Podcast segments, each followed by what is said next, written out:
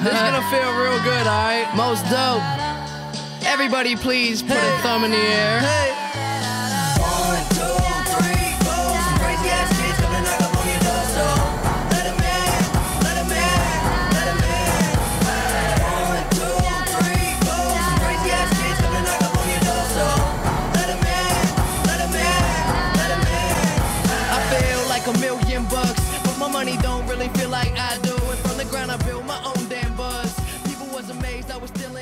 everybody, how you doing? Well, that's good. Welcome to Broad Street Hockey Radio. That's right, BSH Radio. My name is Bill Matz. I'm your director of fun and games for the evening. Uh, the Flyers are back, so I guess we are too. And they are back with a letter. It's the letter we've been demanding for years. Um, but it's not from anyone with any sort of, you know, authority over the future. We'll get into that. Well, I Uh, don't in know about whole- that. Well, as as of this very moment. Now I've been saying we'll get into. Uh, let's just lead it off with the introductions and start things out with the fly by herself, Kelly Hinkle.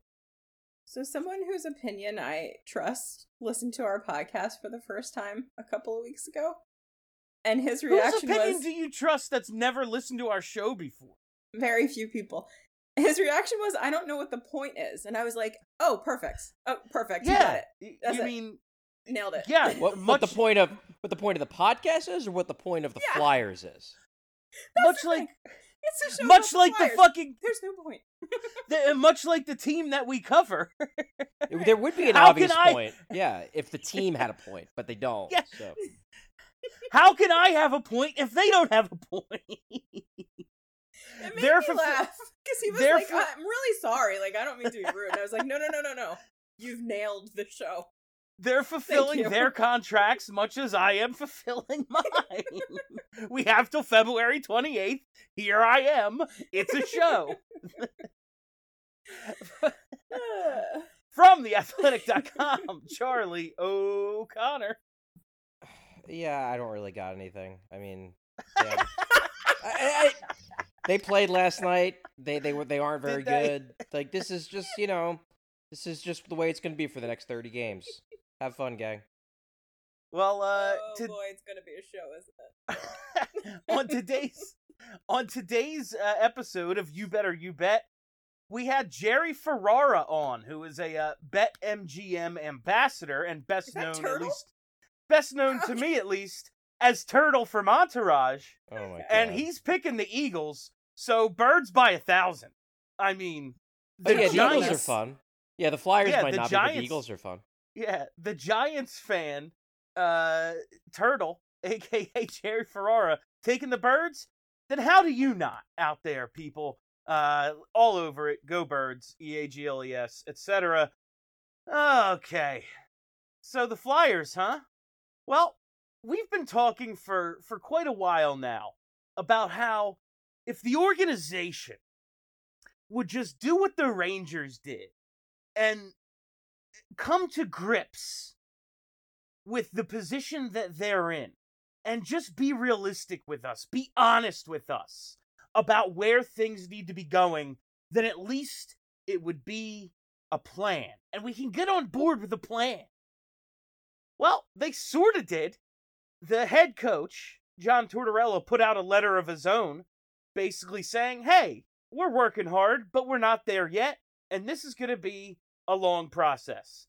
Um, that's great. But the last I saw, the last, you know, last time I looked at the power structure of any National Hockey League organization, the head coach makes very few decisions about the future of the franchise. Your initial reaction to this, and we'll get into some more stuff, but just like when you saw that it was John Tort that there was a letter and it was under the heading of head coach John Tortorella, what did you think?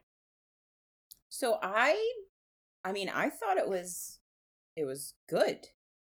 I mean, first of all, of course it came from torts, and this is something Charlie that you pointed out in your article about it. Is that we don't want to hear from Chuck Fletcher at this point. We don't want to hear from Dave Scott. We don't like these people. We don't want to see their faces. We don't want to talk to them. Tortorella, we like. We're still good on him.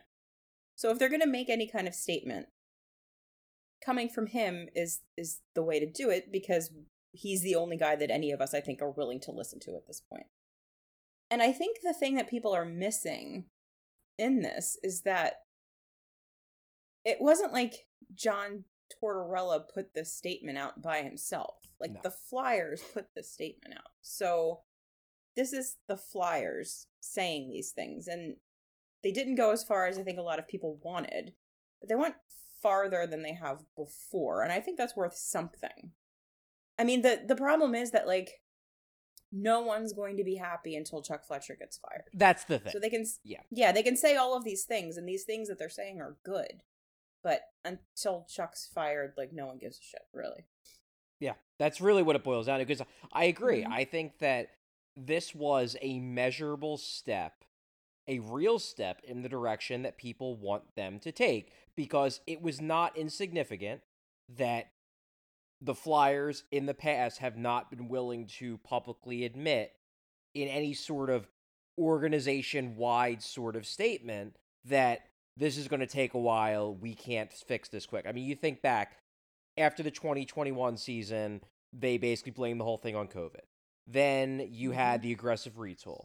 Then you had this summer when it's like, okay, well, maybe not it's aggressive, but it's still a retool. And then you had Fletcher in December saying we're five points out of a playoff spot. Like that has been the message is that no, we can fix this, we can fix this. What happened in December that I found fascinating was that you had Fletcher do the whole we're five points out of a playoff spot thing, but then right before that you had Torts basically saying essentially everything he said in this letter. To me, what Yeah. this letter is, because the way that that December media availability went, it struck me as Tort, Torts was telling the truth as he saw it. And then Fletcher came out with the truth as the organization wanted you to believe, but no one actually believed it. This is them basically saying, remember that December thing? Yeah, Torts was right and Chuck was wrong. We're endorsing the Torts view of the situation, and that is a measurable that is is- it's measurable movement. It's not where necessarily people want it to be, but it is measurable movement from where they were. But if they were endorsing it, why wouldn't they put their names on it? Because no, because They're because because the the no that that's that's com- that's this a is the thing we want to hear from That's them. a stupid argument because if you put Chuck Fletcher's name on it, all people are going to No, say not is Chuck Chuck Fletcher. is Chuck's gone. Chuck's Not gone. Chuck- Fire him. Not Chuck Fletcher. Chuck Fletcher is a symptom of the problem. Chuck Fletcher has a job because he's buddies with Bob Clarke, and it's the old boys network of imbeciles getting work because they're all pals. This to me is a ha- another half measure. It's just It is this a half what measure. we want to hear from the. It is a half is what measure, we want to hear from the. I I, dis- I I agree it's a half measure. I disagree that the person the person whose name is attached to it matters at all because it doesn't, except it gives people something to yell about. I mean, how doesn't it matter when the people who are going to be making the decisions didn't say it? Because they're the ones who approved it. and that but their names aren't on it Who which gives a allows fuck? them i do Why? i give a fuck Why? because the people who made the decisions who are going to make the decisions didn't say it they're putting it on someone else again so when Bernie Parent's daughter or someone shows up with a, for a fucking interview and says no no no i can fix it they say oh well you know john tortorella thought this but you know, actually, there's some free agents we have our eyes on, and we really like Wade Allison. We think he's going to take another step, and it's just more bullshit. It's not at all what I want. I know John Tortorella's not a fucking moron. I know this, because I've been listening to him talk all season. He seems plugged into reality. Yeah, great. They put it out in the Flyers social media. It's the Flyers message. Unless Dave Scott or somebody in the front office's name is on it, it's meaningless to me because is is John Tortorella the next GM or is he hiring the next GM? Is he the next president of ho- hockey ops or is he hiring the next president of hockey ops? If the answer to any of those questions is no, then his take on this organization long term is meaningless. See, I I, I totally I totally disagree with the underlying argument you're making because if this would if you would have done this exact Why same should I give them if, the if you would have done the of the exact sa- this exact same message and slapped Dave Scott's name on it, people would just respond with, "Well, who gives a fuck? Dave Scott's an idiot. He doesn't know hockey." By putting Torts' name on it, it's like, "Oh, this guy knows hockey and It the has organization is nothing to do with endorsing what saying." hockey. It has nothing to do with knowing hockey. It, it has everything to do with knowing hockey. It has everything to do with who makes the fucking decisions. It isn't John Tortorella. Eh, I think it might be John Tortorella. Who? That's who great. signed- Listen, I've said all along, I think he is angling for a position higher up, and ultimately the fruits of his labor will not be seen while he's behind the bench. It will be when he is the president of hockey ops. But until that happens, this organization gets zero benefit of the doubt because they're run by imbeciles who still, as far as I've seen, haven't acknowledged the obvious. This team sucks and is going nowhere. Still, nobody with any decision making power has acknowledged that. There's a letter from the coach. The coach knows. We knew this from day one. He said this shit in training camp. So what did you I- want? Somebody above him to say he's right. But they but they're they're saying that by releasing No, it. they're not. Yes, they are. Because there's no They're way this, doing there's no way this would have been they've done all released if they didn't They've- approve it. It's exactly what they've done all year. Let John uh, John Tortorella say the shit John Tortorella's going to say, and the people who agree with him will go, "Oh yeah, see, they know what they're doing," and the people above him will go, "Ha fuck them, we're still confident." No, there's a huge, huge difference between letting John Tortorella speak off the cuff to the media, which they know they can't control what John Tortorella says to the media on a given day. They've accepted that. And having John Tortorella's preferred message to go out to season ticket holders and go through about 50,000 different approval processes and getting the rubber stamp from Dave Scott and ownership. There's a huge difference between the two of those things. Then put your name on it. If you believe in it, put your name on it. So okay, one s- one sec here, boys. Um, since it's everyone wants to talk about the Rangers letter as like the gold standard of we're we're fucking terrible letters. Um, did Dolan sign that letter? Or No. was it like from the Rangers organization? I don't or believe it was from anyone. it It just was, was. it was basically right? just like a press release. I feel like people have retconned that letter. Oh, they have. lot, It's to- Flyers. It's totally Like, been re- the word rebuild wasn't even n- dropped in that letter. It's totally been No. retconned.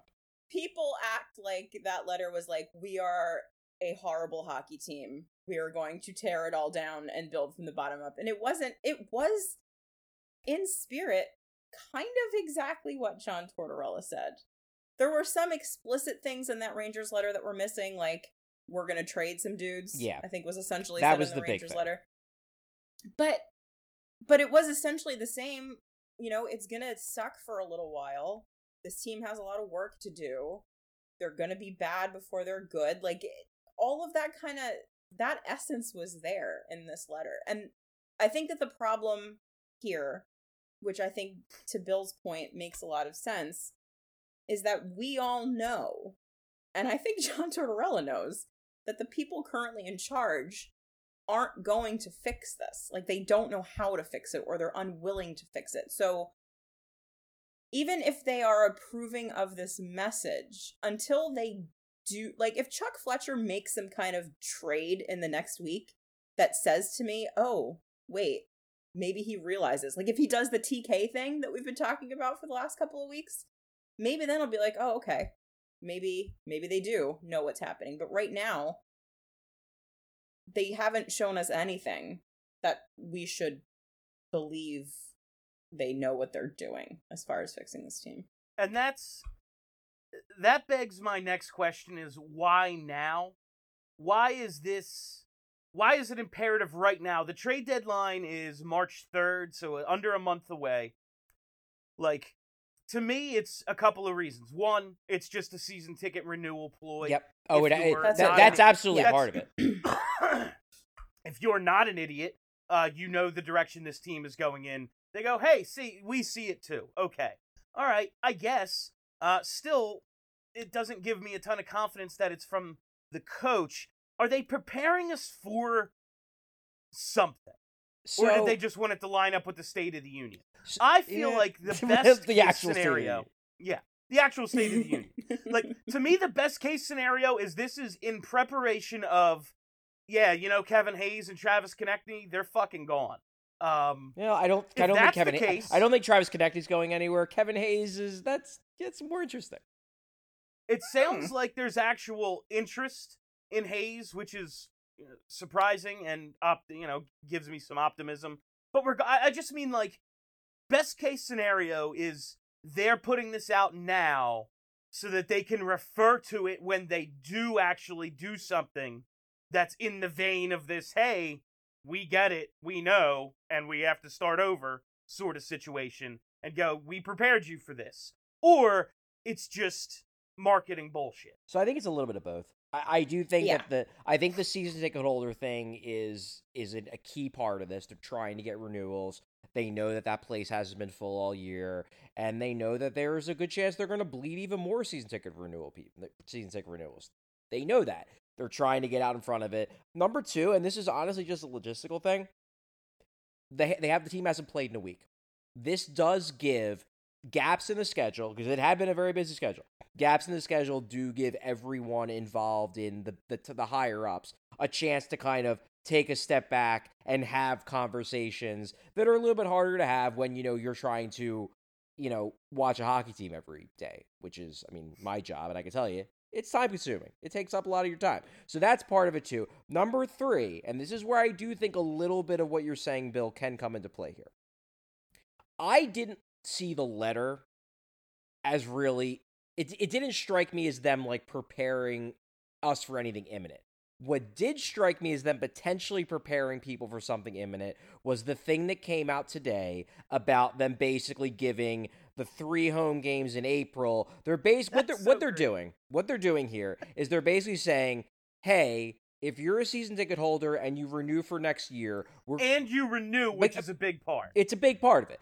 We will give you a credit for those three games. So basically, those three games will count towards your package for next year, meaning that you will only have to pay for 38 home games next year rather than 41. Now, why that is interesting to me, aside from the fact that it's very clearly a ploy to try to get people to renew, that's funny.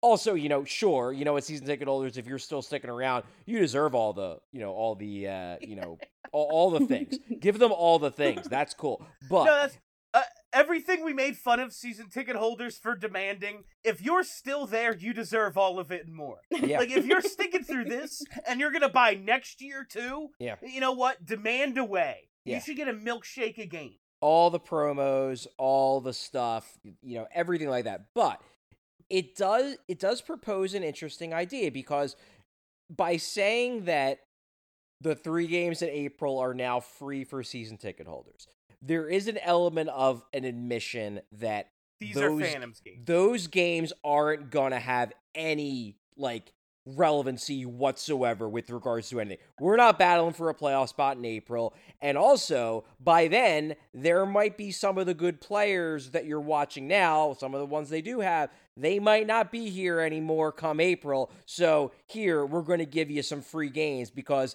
that's not the team you thought you were you you even thought you were paying for. So that was a that to me was more interesting from it like something could happen at the deadline type of thing versus the letter. The letter to me was more just them two months later admitting that John Tortorella was right in December. That to me was what the letter was. That's Which is good. It- Yeah, it's, no, it's if- progress.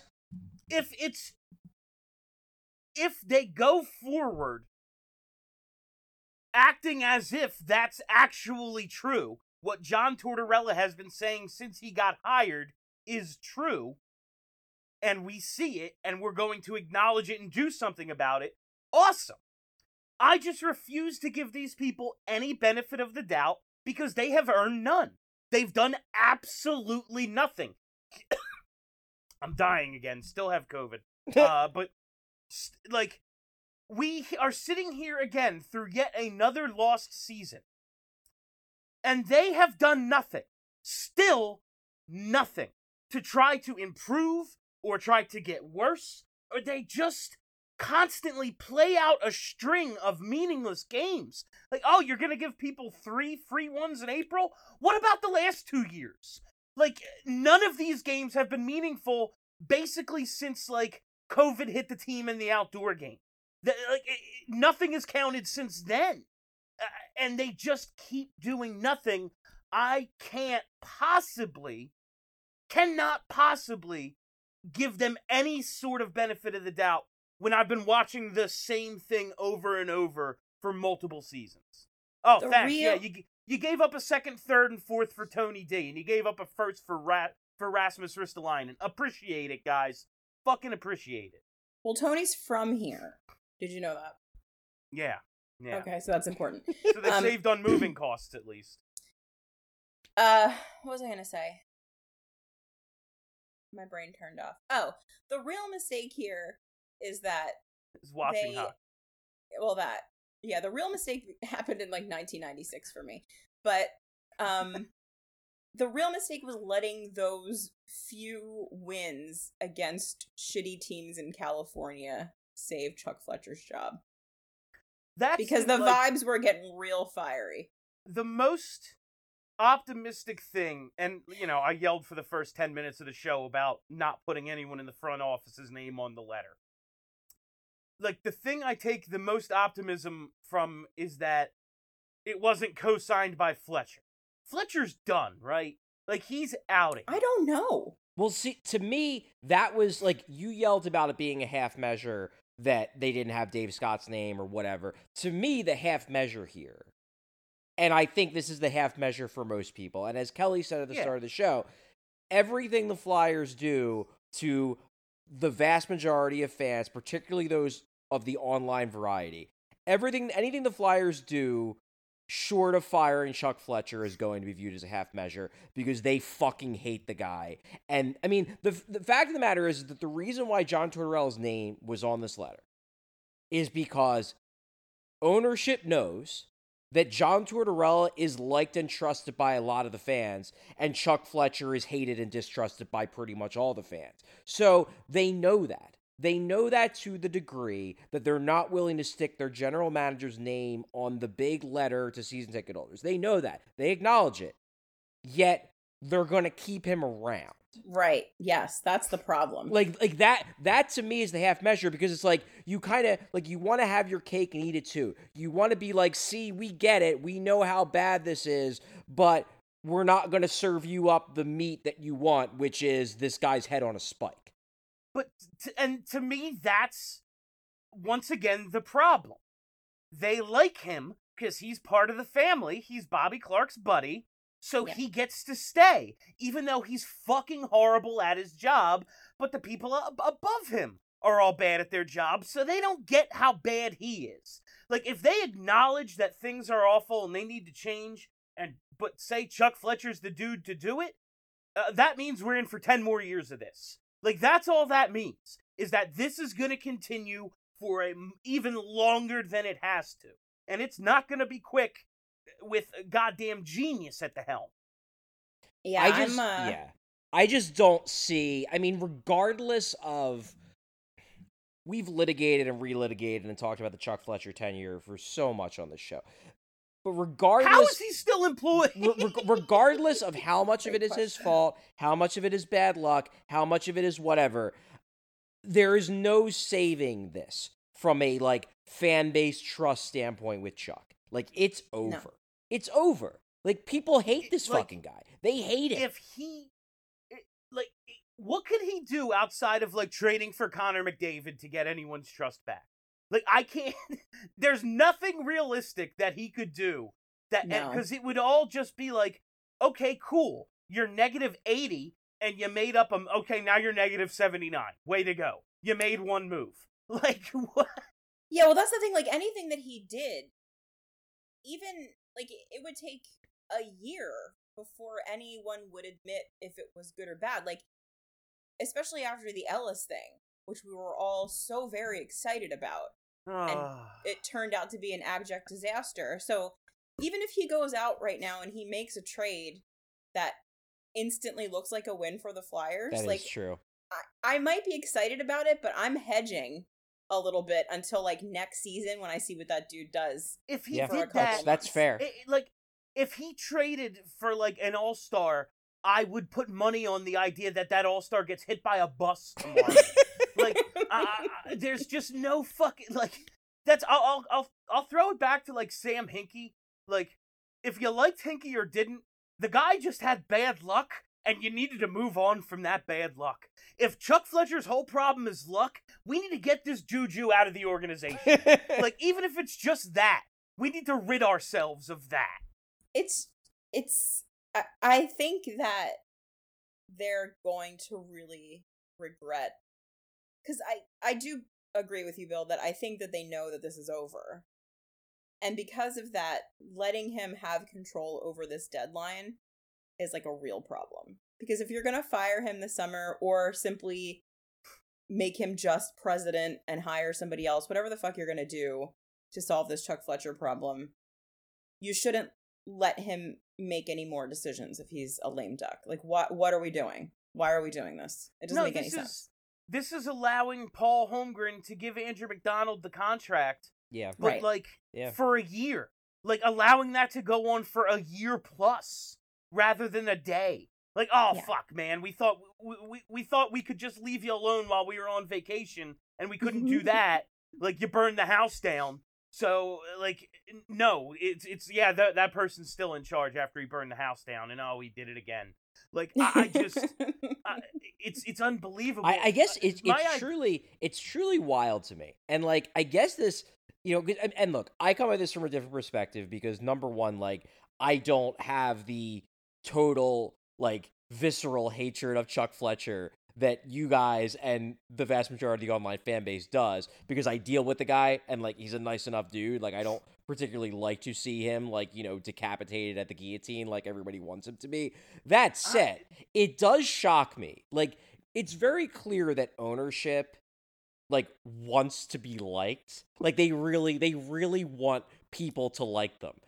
And like they're doing a real fucking but one job. thing- of like, it. like there's there's one thing they could do that everyone would lose their like be like yeah this is great. We're happy with you. And like they just won't do it. And it's wild to me how much they care about being liked yet they like they won't do the one thing. Like look uh, here's the thing with Chuck Fletcher like even if you even if you give him like the benefit of the doubt and you say that you know he's gotten a lot of bad luck and whatnot like it's not like he's like the greatest gm ever.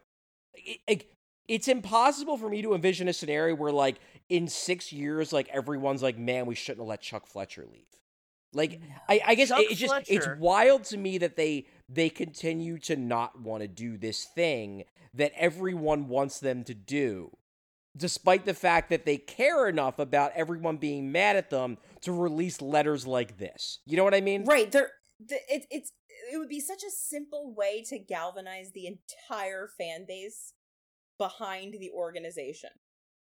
It's one thing. Like it would it would almost be more like I could get it more if I just didn't think they gave a shit. If they were just like, you know what, fuck these fans, they're stupid, they don't get what we're doing here, so we're gonna keep doing what we do. Like, I would think that's insane, but I would at least be like, well, it's consistent. Like, that's why they're keeping everybody. but like, they again, they just they want to do this like half in, half out thing where it's like, no, we feel your pain, but like that one thing you really, really want us to do, we're not gonna do that for you.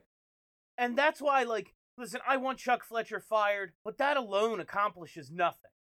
Like, I mean, the guy His has replacement no. makes a big difference. Yeah, like the guy has no credentials. He's never been to a conference final. He's been running a hockey team for a decade, and like he's never done the bare minimum. He's made the playoffs a few times. Like it's fucking hockey. It's basically pinball. Everyone makes the playoffs every now and then. Like, oh, your goalie was good for two months. You're in the playoffs. Congratulations. Like, he's never accomplished anything in the sport of note. But I don't care about Chuck Fletcher. It's those people above him.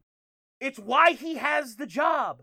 Because they don't know what they're doing. And firing him, cool, great. When they fired Ron Hextall, you know what I said? Oh, well, it's not going to get any worse. And Chuck Fletcher, oh, we have a bias for action. Remember all that?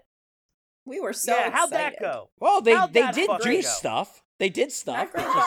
Mostly wasn't good stuff.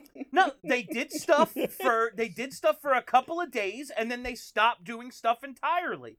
They work more one or two da- they work one or two days a year and then never do anything again and cross their fingers. Oh wow, yeah, half of our players are dead. Well, I don't know. Bring up Ian LaPerriere's favorite guys, I guess.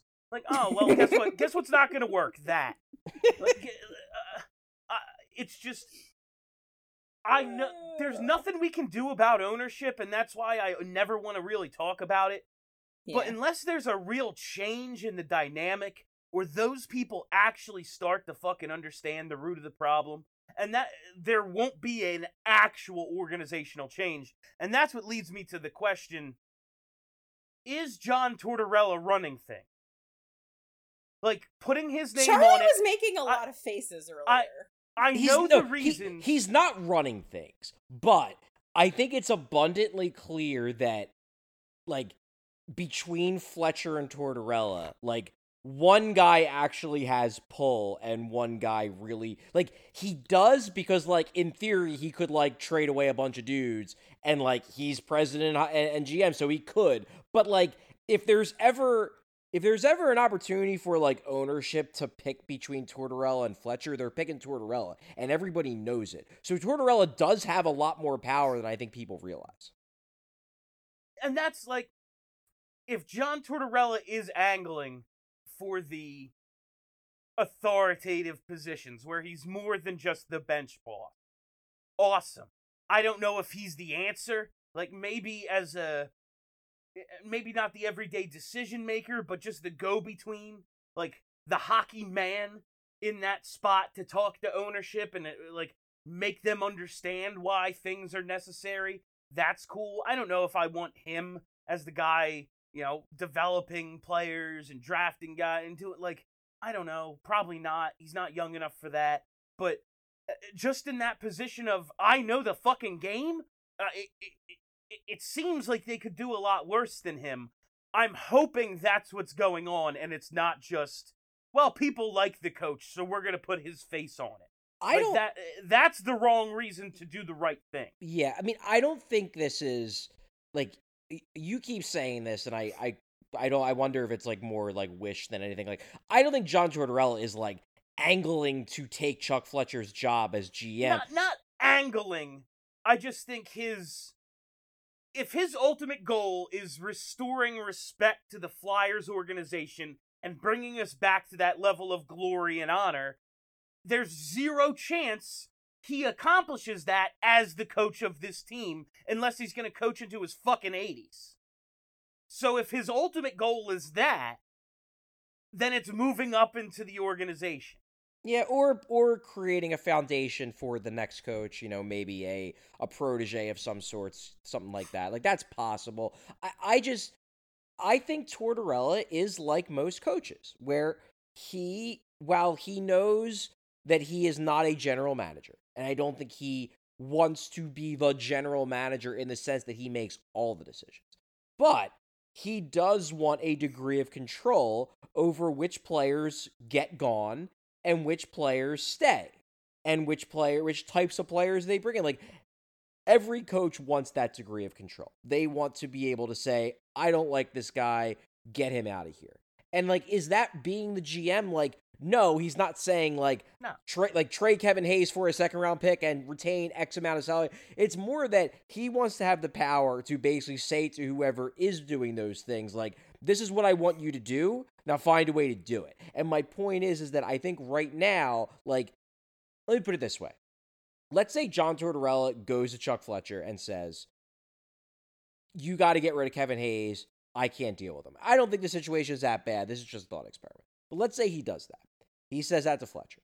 Then fletcher spends a month looking into trade possibilities and tells dave scott like I, I know we, you've been involved in this idea of maybe trade, trading Kevin Hayes. We can't do it. There's nothing out there. And then then Torts says to Dave Scott or through back channels or whatever is like, I can't win with this guy. Get rid of him. I think, given the the prospective job securities, the respective job securities of both guys, that Dave Scott and the ownership might be like, Chuck, you are on the hot seat. Find a way to get rid of this guy that the coach we like a lot more than you right now wants gone. That's more what I mean by he has power. It's not that he's pulling all the strings, but it's that if he wants to go to war for something, he can win it. And because, like, let me put it this way if you're in Chuck Fletcher's spot, and you know that if you go to war with your coach, you're going to lose, that means you're not going to go to war with him. You're just going to do what he wants you to do. That's where the power comes from. Yeah, and uh, John Tortorella's in a great position of no matter who he wants gone, the public will agree with him because there's no one on the team anyone likes. Like, oh, you know, I I have some reservations about you wanting to outright release Carter Hart, but honestly, I don't give a shit. Go for it. you know, like yeah, Scott Laughton, maybe I'd have some problems with, but if there's one guy on the team the coach likes, it's got to be Scott Laughton. So, Might like, be the only guy. yeah, he might be the one of the 30 guys. So at least we won't lose that. And it's like, I don't know, I just, all the legacy stuff Tortorella talked about in really coming into the season. Uh, and just how he talked about the Flyers. And listen, he's also media savvy. He knows how to get to people like me.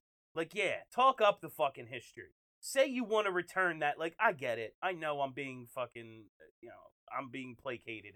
Pandering also- works. Answering but, like, works. Yeah, like I understand he's pandering to me, but also like he's not making that up. He's not pulling it out of thin air. I'm sure he had more than one job offer, and I bet one I bet one of those job offers was in a better situation than the place with no great players and no cap space.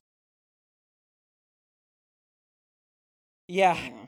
it's I I don't know the the Tortorella thing. As I said, it's not that he's like it's as I as I kind of hinted. It's it's like you're not going to go to war with someone you know you're not going to win a war against. So then you're just going to do what they want you to do. And I think that's the position that Tortorella and Fletcher are in right now. And again, this goes back to my point about like a half measure. If you're if you're at the point with Fletcher where you're clearly siding with the coach over the GM on this messaging in December, which is the way this plays, whether they intended it or not, that's the way this plays. Because the Tortorella letter was basically exactly what he said in early December, right before Chuck Fletcher went up there and was like, "We're five points out of a playoff spot. We still think we can be competitive." Guess what? If they want, if they wanted to do that, they could because the team since Christmas hasn't been that bad from a record standpoint. no. They could. I mean, it would be completely delusional and insane. But if they were willing to do it after a ten game losing streak, they certainly could have chosen to done it to, to have done it. You know, after they're on a hundred point pace for a month and a half, but they didn't. They chose to, to go with the messaging that Tortorella wanted, which is a change. But it's like if you're gonna pick that messaging over the messaging the GM preferred, then like why is the GM still here? That's Yeah, that's my thing. him, dude. That's my thing. I I absolutely love that they've played much better and they lost ground in that time. it's really Not really- enough. No, not enough. No, but they're still like a bottom ten team, right? Yeah, they're Like- they're six points out of the final wild card at the moment. They have they have played a bunch more games than the Penguins who hold it, but like they are they were five points out in early December. They are now six points out now. But how many not points bad. They were like nine last points- week, weren't they? My thing is, how many points into the lottery picks are they? Because that's where I was getting worried. They were starting to play themselves out of the lottery. Well, I mean they're going to they're going to be in the lottery as long as they don't make the Yeah, playoffs. They're not. it's more a matter of whether they play themselves out of the top ten. That that that's the one that I meant. All right, let's look. Uh, I think they're pr- like well out oh, of the that's top no, not not the division. The league. One, two, three, four, five, six, seven, eight, nine. They are exactly tenth, tied Christ. with Ottawa, with two game, two more games played than Ottawa, so they're tenth. Everyone, please just settle down. Just- Like, the games are going to get tougher. Like they're playing better teams. I do That's think, true. yeah, I do think they're going to lose more the rest of the way. Which again, like that's why I kind of appreciate the whole like, hey, these April games ain't going to matter because we're not going to try to we're not going to try to sell you the idea that we are going to be competing for a playoff spot. We at least and know they're that. gonna, they're gonna trade some guys, Well, right? JVR's getting moved. I don't know. I don't trust Chuck Fletcher to be able to get it Back done to- because he no. Yeah, he's he's not very good. Um are they like my idea that maybe they're preparing us for something is a bit like Charlie, you said Hayes is a possibility. Yeah. Do you think there's any re- any reasonable chance that it's TK or Provorov? I don't think there is any chance it's TK. Provorov is more of a like I don't think I think it's going to happen. I don't think it's going to happen at the deadline, but Off-season. like hey, if somebody blows them away with an offer, they're listening. You know what I mean? I would be surprised if Provorov goes at the deadline. I don't think it's going to happen, but like it's at least it's at least in the realm of possible. I don't think Travis Konecny is even in the realm of possibility. I think you know, we just talked about this, and I actually I responded to somebody in my comment section on the article I wrote on the Tortorella letter this morning, and basically they were like, "Well, does this make it more or less likely that Travis Konecny is going to be traded?" And I was like, honestly, I mean, Fletcher wasn't going to trade him regardless because like Chuck knows he's trying to keep his job and. Konecny's the best player on the freaking team, so like he's not going to trade him away because he's trying to sell the idea they don't need to rebuild. But Tortorella gaining more power in this doesn't help the TK situation at all if you want them to trade him because Tortorella loves the guy. And Tortorella Yeah. wants Travis Konecny to be part of this. So Tortorella, this is why this is where it goes back to the whole concept that Tortorella was hired maybe one or two years too soon. Because Tortorella is looking at, at this Yeah. as I'm in a rebuild, but I'm in year one of the rebuild.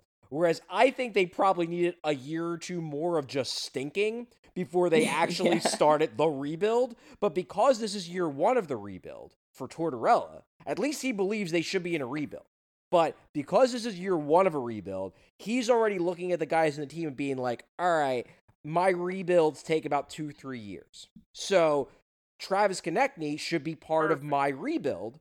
I, I don't want him gone. So we need to keep Travis Konecny. Now, my whole problem with the Tortor, my whole problem with the whole Tortorella hire, and I've said this on multiple occasions, it was never that I didn't think Tortorella was a good coach. It was that actually I thought he was too good of a coach because the- yeah, I was gonna say it's the opposite. because the fly, what, we what the Flyers he was gonna do this. yeah, what the Flyers needed was another couple years of being real bad, probably unintentionally, just from sheer incompetence, to stack their prospect pool with a bunch of future potential future stars, guys with that kind of upside. Ah. Then you bring in John Tortorella to implement the, you know, the accountability and the culture and all that shit. And then then if you start year one of the actual rebuild in two years, then he makes sense as a hire because you've got Cutter Gauthier and two or three other guys that are on Cutter Gauthier's level instead of just Cutter Gauthier and whoever they get at pick 11 in this draft. Like, that's my issue. I think they hired Tortorella a year or two too soon. Now, granted, I don't know if they could have hired him a year or two later because, like, he ain't young. But that was my whole problem with the Tortorella hire was that I didn't like the timing. I like the coach. I didn't like the timing. I still have those same concerns with this whole thing because I don't think Travis Konecny fits the timing for a good team. But what I think John Tortorella is going to do is he's going to make the Flyers okay. He's going to build this culture and he's going to make them better. But he's going to make them better with the ceiling of a good team, not the ceiling of a great team. And then we're going to have to go through this again for another five, six years before that falls apart. And then they have to actually rebuild the fucking thing. I love this. I really uh, like. imagine what they're paying their front office staff. And the three of us all basically said this was exactly what was going to happen, like in August. Like, you could pay us so much less. yeah, here's the thing, You'd be coming um, out way ahead. Just let one of us run the organization. Doesn't even have to be all three. Pick one we out all of got a hat. fired, so you know. Yeah, I'm available. If you want to pay us to I'm do something, available. My contract's up in February. You want a new general manager? I, you know, baby. I, I got, I got, I got nothing but time here, Flyers. He's got ideas. Yeah, think about how entertaining these press conferences would be. I mean, must see fucking television. You'd make them fun. General manager Bill Matz. Butts in Oh, my- seats. Accent and This- all. The dis- the disrespect that I would show Charlie in the press conferences. I would I would speak to the media twice a week just to fuck with Charlie. Oh my god. Ah. so um Kevin Hayes, where's he gonna go? I hate, I fucking hate them so much that they put us in this position that we have to like talk about nonsense. I, you know how nice a playoff push would be to talk about. Like, remember God, I would love days? that. Even the fake, like, oh yeah, yeah, we had a ten game losing streak, but we're still pushing for the playoffs. Like, at least that felt real. like, this is, I, they're just stuck in the fucking mud, and they have been for so long. Who It's- who the fuck's gonna take Kevin Hayes' contract? Who is this team? Is it Edmonton? I've—we've talked about Colorado as a possibility if the Flyers retain.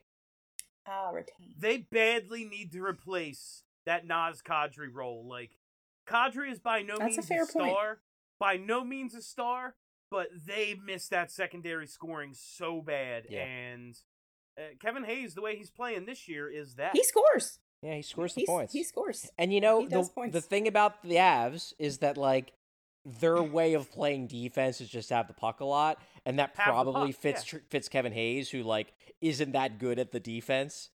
he likes to have the puck. Yeah, A fucking wild concept. Just doing offense all the time. Be on offense. You know, when the other team can't score, when you have it, When you're scoring. the no matter how good your positioning is, they can always just fucking throw it at the net and it can go in. If you have it, they can't do that. Can't do it. Just Um, keep keep the puck.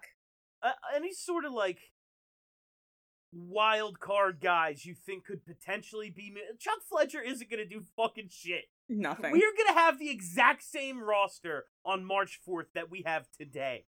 Like I, I don't even know why. Like I br- oh any wild cards? Like yeah, you know who's gonna get traded? Justin Braun. And you know who's you know Well, who's gonna I get mean he back? probably Justin is if anybody wants him. LeBron. To me, I, I mean, to me, the the one wild card, and this to be clear, this is just pure pure speculation on my part. This isn't anything I've heard, but the one wild card who I could at least like, you know, maybe is DeAngelo, and the reason is, DeAngelo is makes sense. no, but the reason is is because he only has another year left on his deal. year. He hasn't been playing that well, but he does score a lot of points. And like, I don't think they're going to trade him because I think they like the whole. I think Torts likes him as a person. He likes his attitude, oh, Oy. and I think the I think ownership does. likes the fact that he's local, that they can sell that. Paisans. But- Paisans.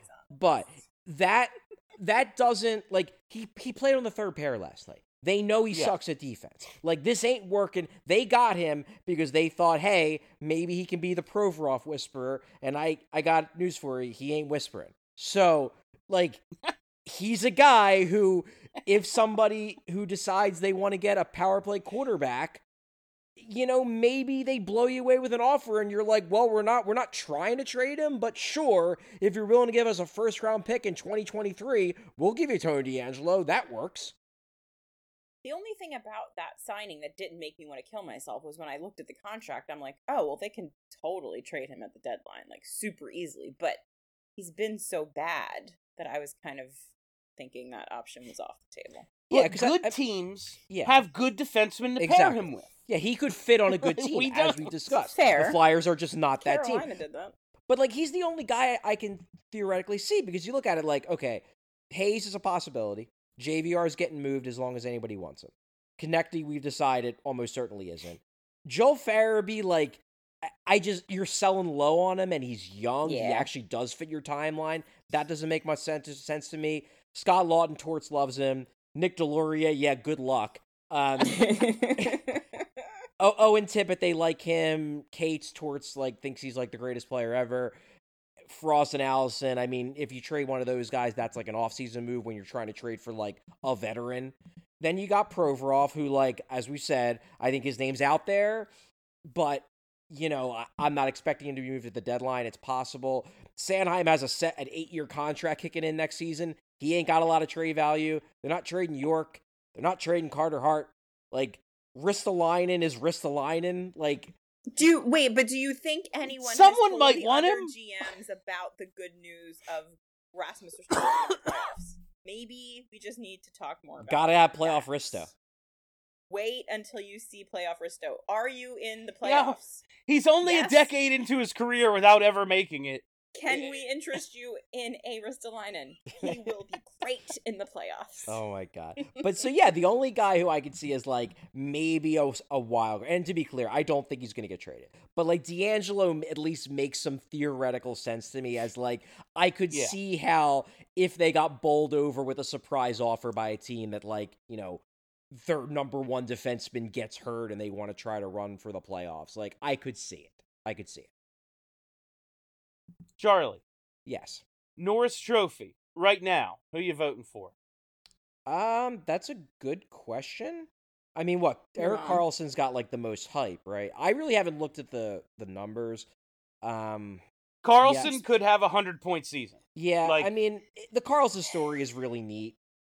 Um, I I I would really need to dive into the data and and see, you know, who's got the uh you know who's been the best at even strength things like that but i mean the karlsson story purely as a like i haven't looked into this at all at all it does seem like the most compelling story and like good for him I'm you glad he- people and your story. I'm glad he's like back to what he used to be. ESPN put out uh like they do a lot of straw polls with awards voting. They talked to however many PHWA voters today, and Karlsson has like almost sixty percent of the first place votes. I think I saw, and Rasmus Dahlin came in at number two. So what I will say about Dahlin, so I have not really looked at Erik Karlsson's underlying metrics. And my I- boy Morrissey is is falling off. I have looked at Rasmus Dahlin's underlying metrics, and they fucking rule. And the reason why I know them is because I did a story on the day of the the All Star game this weekend. It was basically like the five biggest All Star snubs, and I originally like I started writing that article earlier in the week because I wanted to like make sure it was good and do research and stuff. And Dahlin was like the number one, like he's a snub. I can't wait to talk this guy up, and I like was all ready to like you know advocate for him. And then Tage Thompson, I think, got hurt like the the last game of the uh, uh, before the break, and they had to bring uh, and they had to bring um uh Dahlin in, so then he wasn't a snub anymore because he actually was on the team. But no, Dahlin's been killing it, and it, that's another like good for him. I mean, I think a lot of people kind of have given up on him as a uh, you know a true stud number one defenseman, and it seems like he was just coached really bad because ever since they changed coaches, Dahlin's looked pretty damn good. well, maybe that's been the case with the other Rasmus from Buffalo too. I mean, They have so many. look this. The thing with Ristolainen Ours, is that though. his numbers this year underlying are pretty good. Now, granted, he's not scoring. Granted, he's not worth a $5.1 million cap hit. But I do think this is the first time, and this is really pathetic. Like, this is really pathetic. This is the first time in his career, I truly believe this, that a coaching staff was given Rasmus Ristolainen and watched him play and was like, this dude stinks. He needs to make changes. Because every other coaching staff he's ever had has been like, no, he's big and he hits people and he gets points on the power play. This dude is the fucking man. Give him 26 minutes a night. And John Tortorella and and uh and Brad Shaw were the first two coaches I think in this guy's fucking career that were like, okay, we watched this guy for a month and he is real bad. We need to change everything about him and mold him into a different defenseman because who Is he is right now fucking sucks. is there like a coaching revolution gonna happen? Like, at some point, is the league gonna look at itself and go, the coaching is so bad? Like, they've taken all the fun out of the game, and none of our players are any good. And, s like, I I- I just. Has the NHL ever once done something like that? Like something I don't know. self-reflective that makes I- sense? I don't know. Maybe. Maybe. before I was born or something. Hmm. no. I, I don't know what happened in the Maybe when all of these people are dead and The, we're the 80s were don't know, fun, like- I've heard. There Yeah, I of heard the '80s were great, but I was born in '88. I don't, I don't know. I often No, think I'm the problem I, because I was you're- born you're- in '88, and that's you. when I've they been stopped going. that. Yeah, No, I, Yeah. I mean Risto's been better this year, not to the point where again, not to the point where he's worth that contract, which is still insane. But you you heard for so many years that like Risto's got all these tools. You could mold him into a better defenseman. That was always what people said to the analytics people. Like, no, he's better than you think. He's just been coached poorly. And it's like, okay, well maybe, but like somebody ha- like there has to be a coach who comes in and acknowledges that he's been coached poorly. But all these coaches just kept coming in and being like, Big man hits. Love him. But like that's what I'm saying. Like these are the, this is the higher. It doesn't get higher than this. This is the NHL, and it's happened to this one guy for like a decade. Yeah. There has to be It's like wild. It's bonkers. there has to be a groundswell. Like there have to be good coaches somewhere. like, did anybody watch the coming- tape of this guy? Like, These did players are coming actually from watch his fucking tape? Someone had to teach like Nathan MacKinnon how to play. Let's get that guy. I don't know. These guys have to. That's all. Like they have to come from somewhere. I. You'd think the coaches are coming from the same place as these awesome players. Well, I That's just all. I, one of my low key favorite Tortorella quotes this year, um, since I've started covering him, was on Risto. Was when he um when he scratched Risto for that game, and then he brought him back in the next game, and I, it wasn't me. I think it might have been Jordan Hall who asked him. What does Ristolainen need to improve? And George just said everything. I almost started cracking up laughing in the room. I mean, you have to say though, like it's pretty remarkable that they were able to fix him at all, given how long he's been bad. Yeah. No, and I give So, Risto like- I give Risto credit for like being Yeah. willing to take coaching and not just be like, hey, like I've been the number one defenseman on my teams pretty much every year before last. Like So not being pro, he was not pro overall. I you know, I kinda I thought of that as I was saying it. Yeah. The anti-pro pro. No, I give him credit. He's he's legitimately When- kind of remaking himself into like a bigger, faster Justin Braun, which is I mean, hey, not worth five point I'll one million take it. dollars, but at least it's not like negative value on the ice. Yeah, that's the thing. We're stuck with him. So if he can get a little bit better, like that's very good for all of us. Yeah. so we got the letter and we got the news that season ticket holders are going to be, you know, comped the games in April basically. Um, you know, if they renew. Yeah, if they were. Uh when so we have like the organization acknowledge at least in some way the organization acknowledging shit's bad, things need to change, whatever. When does the first domino fall? Like, is it a deadline thing? Like, when does something actually happen? Someone gets fired, someone gets traded. Like, when? When do we actually see something come of the words the coach has been saying since he got hired? There's no way they they're letting like there's no way Chuck Fletcher is going to be the guy making the pick of the draft, right? Kelly, do you really want to say that out loud? I want to make it true, Charles. I don't look. If if I I, had to put money on it, I would bet that Fletcher does not like that he is let go after these. Maybe not like immediately after the season, but like that he is let go in the offseason. That said, like I don't think it is a foregone conclusion. I could see them deciding to keep him because, as you said, Mm. they really like him. They do like him, and obviously the you know as as Steph refers to them, the tribunal, they really like Chuck. And they don't seem to be going anywhere. Ever. He's part of the team. Ever. All right. Do we have Uh, anything else? What if we send What's Bob the Clarke point? a brochure for the villages? Do you think he knows about the villages in Florida? Do you think maybe if we send him a brochure, he might be interested? I mean, he like all these guys are basically retired. Like they go away know, for but long periods here. of time. They need to go away for all the time. Yeah, it's just like when a job opens up, they go, "Hey, Bob, you know anyone?" yeah, Yeah, that that asking yeah, that is basically asking yeah. him. Yeah. Let him go be. Play Yeah, like it, isn't golf fulfilling enough? I- Everyone loves golf. what I've, I've heard.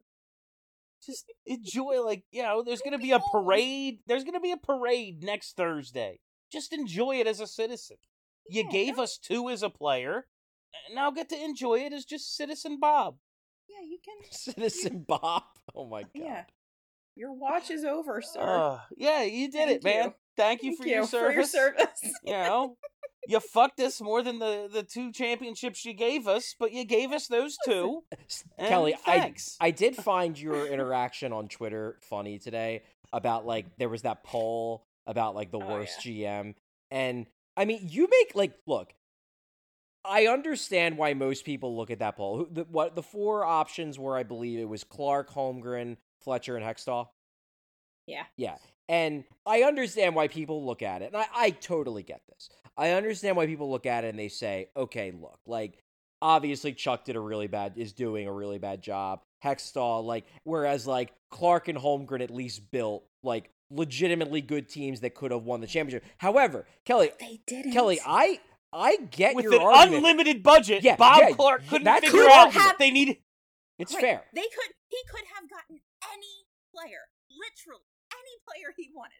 And like the He best defenseman was Eric Desjardins. The blank check. He could have Like- gotten any player. He could have went out and purchased the entire All Star roster from that from any given season in the '90s. He just didn't know how to put an entire team together, and also had the Connor McDavid of his generation, and was like, "Fuck this guy, he's a pussy. He keeps getting hit in the head." Like what? Never gave him a goal. Like he had Here's Ron An un- Hextall again. yeah, it's it it the I listen. Competitive teams are competitive teams, but you, you didn't win shit. And I'm very tired of the idea that just And being they- competitive is good like, enough. Like, compet- I'm, I'm, like- I don't want I don't want the team to to get to the third round every year for the next ten years. I don't want that they- anymore. Well, but I They understand the argument that, like, it's a hell of Like, a lot better to- than what they have now. But Oh, okay, yes, but like getting and yeah, getting hit in the head with a hammer and not getting hit in the head with a hammer. I'll choose not getting hit in the head with a hammer. But like, well, I, I think Kelly, I think your best argument in this debate isn't even necessarily that like, well, I'm done with just like just winning. I want cups. I get that, but I think your better argument really is that if Bob Clarke couldn't win a championship with all of those things at his disposal, Yes. imagine how bad of a GM he would be in the cap era. I mean, we zero saw it. restrictions. Yeah, we he- saw it. He was a GM for two years of a cap team. The second year, he fucking quit in month two because they were so bad, and they went twenty-two and sixty. Yeah. like like No. like Clarke was in essence general managing the team on easy mode in you know EA Sports Yes. NHL video games. Like he was. Offside was off. Yes, that's correct. So while but I his will results say, were like, at least objectively they better. were in the playoffs. Yeah, like his results were objectively better, but like I Well, I would here's the thing. I would like to think that Chuck Fletcher, given those advantages, would They'd be able have to at least be. create a playoff team. how, how fucking bad would you hmm. have to be to have Bob Clarke's resources and freedom and not make the playoffs? I don't know. No, like, a- think a- about- ask the ask the New York be? Rangers of that era. Yeah. No, exactly. think about like think about how bad yeah, no, you're you're absolutely right. I forget where I was going with that, but yeah. What was it? Glen Sather was the GM back then. Yeah. The youths Like- just don't have enough respect. Think for about what happened to the era- league. The pre-cap era. Yeah, they Think don't- they about don't what understand. happened to the league. Nobody had any money except like five fucking teams. Yeah. Like It was the and that best. so they had to go out of business for a year. they were tired of these rich assholes paying players all of this money. They had to put a stop to it. Yeah, like Keith Primeau's contract, the exact same as Sean Couturier's. Like Ridiculous. the four million one, not even the new one. Yeah, yeah. All right. Uh, are, are we done? I think Yeah, so. All right. That is all the time we have for you on BSH Radio this week. Thank you all for listening. Thank you for hanging out. If you haven't already, hit that subscribe button. Search Broad Street Hockey wherever there are podcasts. And uh, you'll find this and some other stuff. There'll be more eventually. You probably know what's going on right now. And uh, because of that, none of us incredibly motivated to create extra content. But it will be coming again soon. Uh, much like the Flyers, the promise of tomorrow is great. Uh, no, actually, we we have light at the end of the tunnel, unlike the Flyers. All right, that's it. My name is Bill Matz for Kelly for Charlie.